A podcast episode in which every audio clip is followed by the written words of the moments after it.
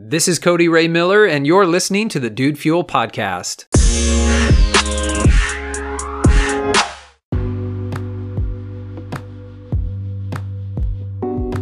We have these things intellectually that I call boxes. And what we do is we attempt, at least in the Western uh, part of this planet, for the most part, we attempt to put things in different boxes this goes over here, that goes over there, this is like that, this is not like that. And then we run around putting labels on these boxes. Now, obviously, I'm speaking metaphorically here, these aren't real boxes. But this is the way that the human intellect works. This is Western thought. Okay, what is it? Is it this or is it that? Because it can't possibly be two things at once right or it can't be these two things at once because we we set things in opposition against one another right? And so this, you know, creeps into our moral philosophy as well. We say this is good, this is bad, right? This is good, and and this is evil, right? In um, you know, in a lot of religions, there's this concept of sin or disobedience or things where you're going against God or you're going against um, this natural created order, right? And when we attempt to put everything neatly into one box or the other, I think we do a, real disservice to the complexity of life. The intellect seeks to uh, distinguish everything, to make a distinction between everything, to divide and cut up everything into these little pieces. And then, as I say, we put them in these boxes. So, I was reading an article just recently on the internet, and um, you know, some religions and some religious people are a lot worse than others in terms of their boxes. Okay, so it's just it's just the fact of the matter. Uh, I, I don't mean to you know upset anyone, but uh, Christians do this a lot. Okay, and I I've, I come from a Christian background and uh, and that's the way that I was raised. And Christians do this a lot. So I came across this article, and it was asking, should Christians do yoga? And it asked the question in the article: Is yoga exercise or is it a religion? So you see, they have those two boxes there, don't they? Exercise, religion. And they have to know, these individuals, if yoga is a competing religion that competes with their established belief, or if it's just exercise. Neither one of those is true. If you look into yoga at all, I'm no expert. I just got started in yoga this year. But if you look into yoga at all, you see that it's part philosophy. Yes, it has connections with a religion, and if somebody wanted to, I mean, they could turn anything into a religion, couldn't they? And you can exercise in a million different ways. I can get out and walk and play Pokemon Go in a park somewhere, and I'm exercising. So this idea that we have to put uh, you know, in this in this case, yoga into one box or the other is just ridiculous. When you begin to see that the universe is one. Well, let's end it there. The universe is one.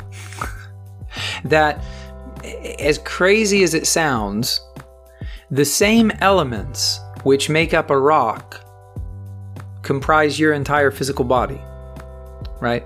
We look at a rock and we think, well, that goes in a totally different box than a human.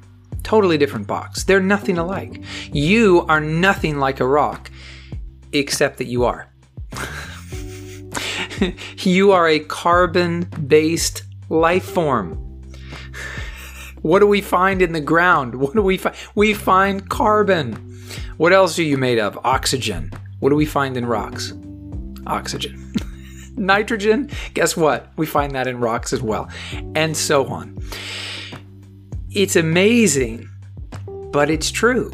Yes, you are a very different thing than a rock. That's true. But in another way, you're very, very similar. There's just a handful of elements that make up your physical body, the, majority of your physical body. And then we have trace elements, things like cobalt. You know, there's not a lot in the human body, but it's there. Just a handful of elements that make you you everything in the universe. Everything in the universe is made as far as we know from a combination of no more no more than a hundred elements. 100 naturally occurring elements. Scientists have created more, all the way up to 118 as of December, I think, 2017 officially these other elements were were inducted. And element 118, which is now the the heaviest element that we've made in a lab, is oganesson, element 118. But in terms of naturally occurring elements, no more than 100, less than 100, a little less than 100. Okay, scientists don't, I mean, there, there is no agreement among chemists how many exactly 92, 94, 96, somewhere in that range. So everything in the universe the weirdest possible things that you could ever see are made from the same elements that you're made from. So you are one with everything else. And again, people will listen to this and they'll go, oh, he's getting religious. No, I'm not. and see, you're trying to put it in a box right now, all the time, every day. Our minds want to put things into boxes. When you embrace and accept the fact that life doesn't go into a box or a set of boxes, when you embrace that, life opens up to you. Because things are no longer this or that. Things are no longer just good or evil. There are no longer just good or bad people. They're just people. And those people are made from the same elements that make up our planet, that make up the other planets, stars, the Milky Way galaxy, all the other galaxies out there. It's the same stuff. We're made from the same stuff. And yet we are different. So we have to live. We don't have to live, but I would I would recommend that you live understanding this that we're the same but we're different. Okay?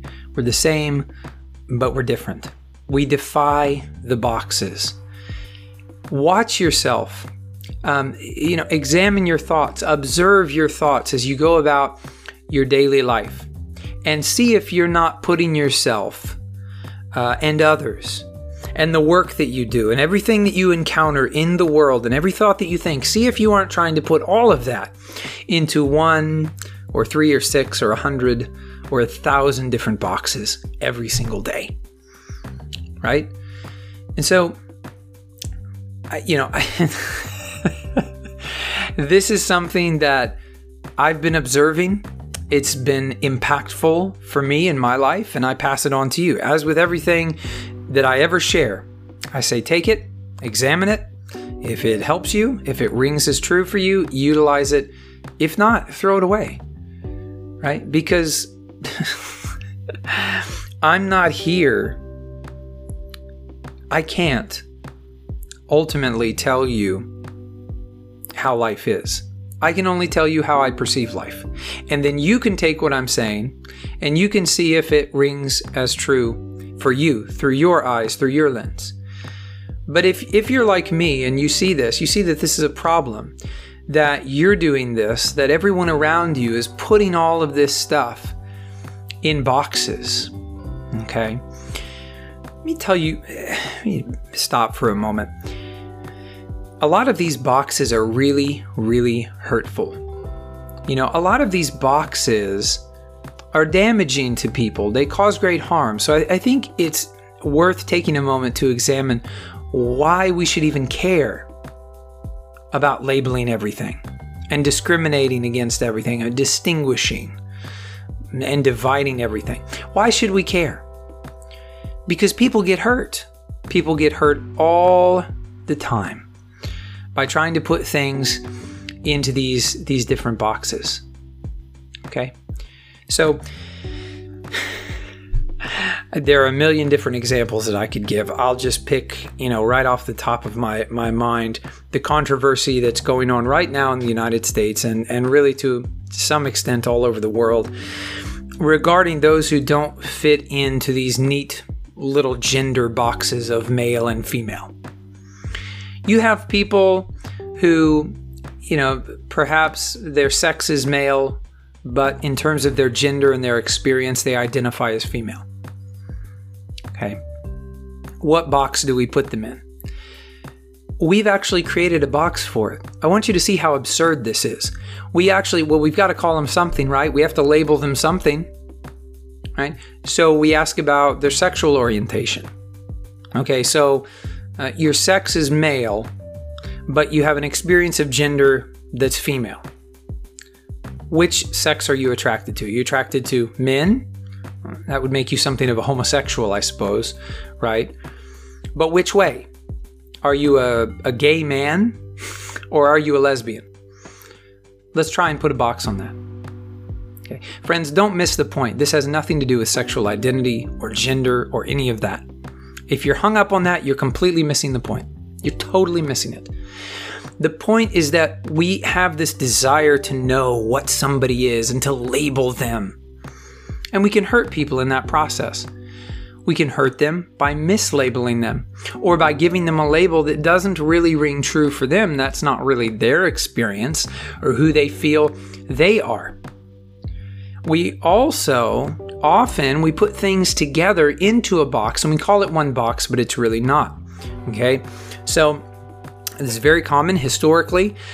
You can go back and see that in the early 1900s, and it really persisted probably through the mid 1900s, and, and well, it probably persists today, to be honest. There were many people who associated homosexuals with pedophiles. This is you can I mean historically you can look it up. It's just, it's a matter of record. It's a matter of history. Okay, many people used to feel that homosexuals and pedophiles were the same thing. If you were homosexual, then you were also a pedophile. I'm not saying everyone believed this. I'm saying that many people did. It was very it was a very common association.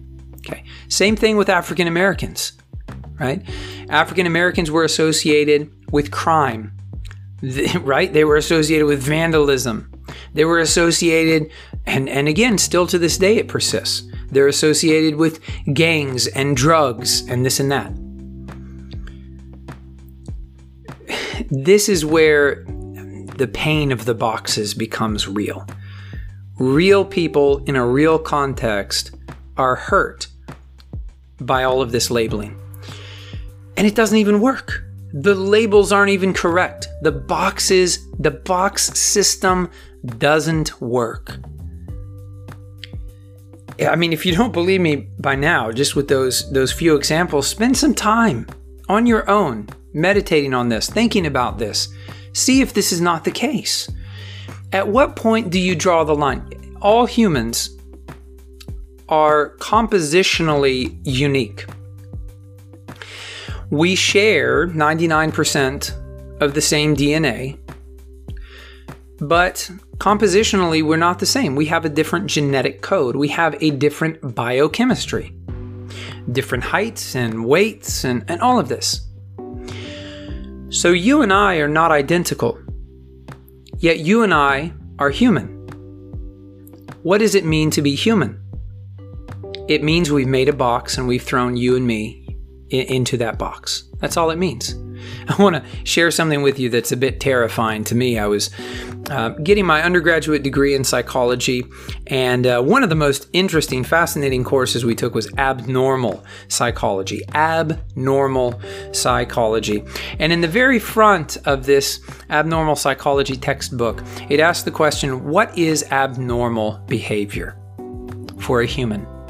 What is abnormal behavior for a human? And their answer was that it's any behavior that deviates from the norm, from the majority of what humans are doing. That is abnormal. Right? So, if you do something that's very off the wall and different than other humans, you're labeled as being abnormal. That's the box we have to put you in. Right?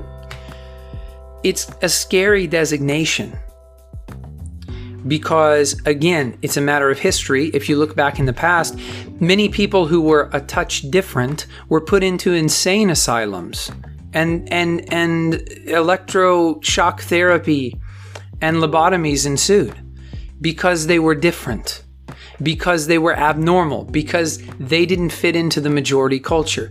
Time and time again, if you'll look back in history, you'll see that this is the case. So you've got to give up on the boxes if you're ever going to get closer to understanding the nature of reality. And it's my belief that you're not really going to be able to have success in this universe unless you accept it for what it is.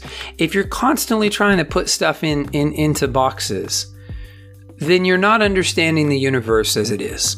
You're not understanding it as a spectrum and as a continuum. I think that this is something that everybody has to explore on their own. And um, again, I don't claim to be uh, anyone's guru. I don't claim um, that this is something that you have to accept. It's absolutely true for you. It's up for debate, it's up for discussion, it's up for inspection. Inspect this, what I'm saying, see if it's not the case.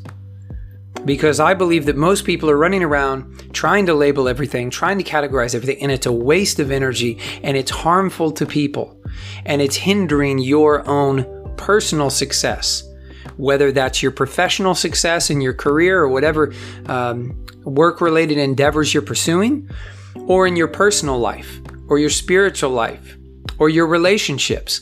If you're constantly trying to divide everything up, cut it up, distinguish and discriminate between everything, and then put it into boxes and label it this is that and this is this, you're wasting a lot of energy and, and hurting a lot of people, and I just recommend that you don't do it. So, drop me a line and let me know what you think about this. The boxes. Um, it's an idea that came up um, just this year in, in a conversation with some good friends. And um, we had a good talk about it. Again, it rang true for all of us. And we said, that's it. It's like we had hit on something. We, we, we finally understood this is what everybody's doing nonstop every day. They're trying to put things into boxes and label them and categorize them.